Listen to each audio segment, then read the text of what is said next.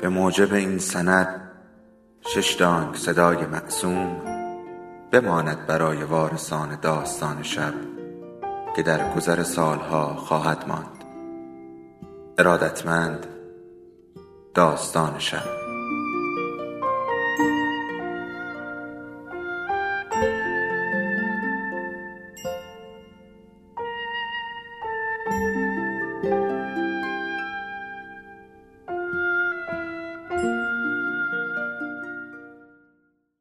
یکی بود یکی نبود.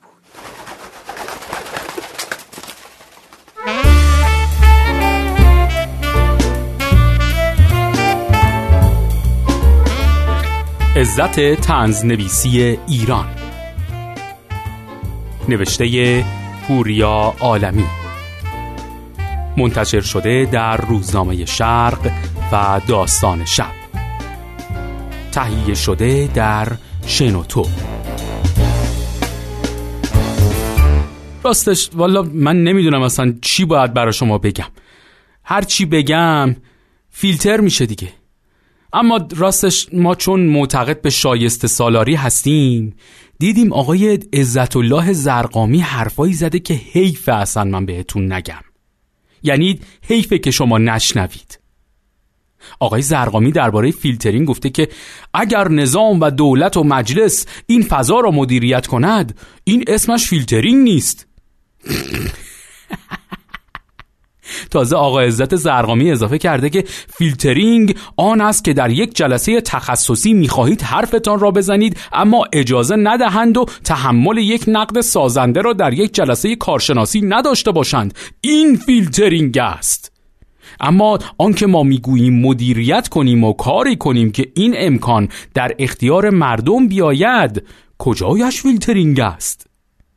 اینها باید روشنگری شود چون در دست و پای حرفهای سیاسی میافتد و بعضی ها هم که روش کارمندی دارند مزد می‌گیرند و مطلب می‌زنند.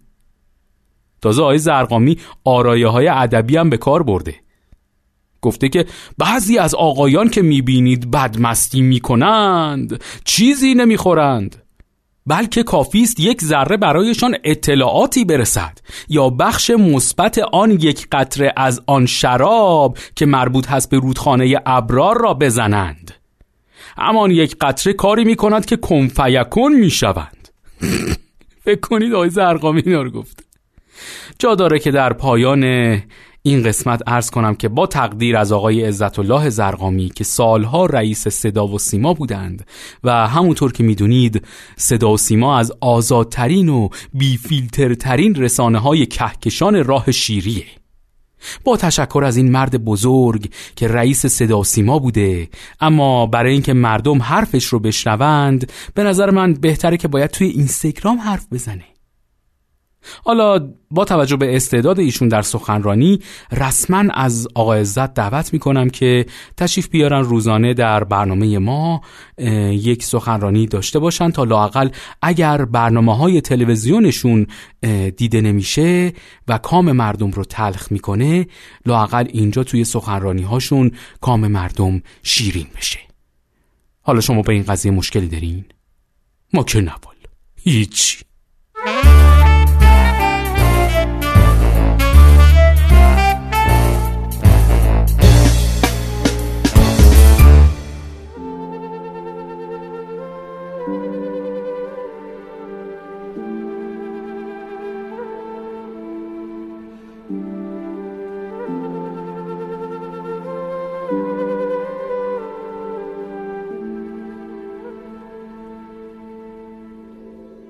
داستان شب بهانه است.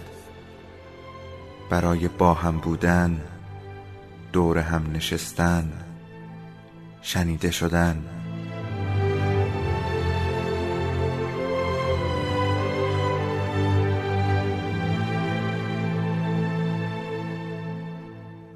صدای افسانه ها رو میشنویم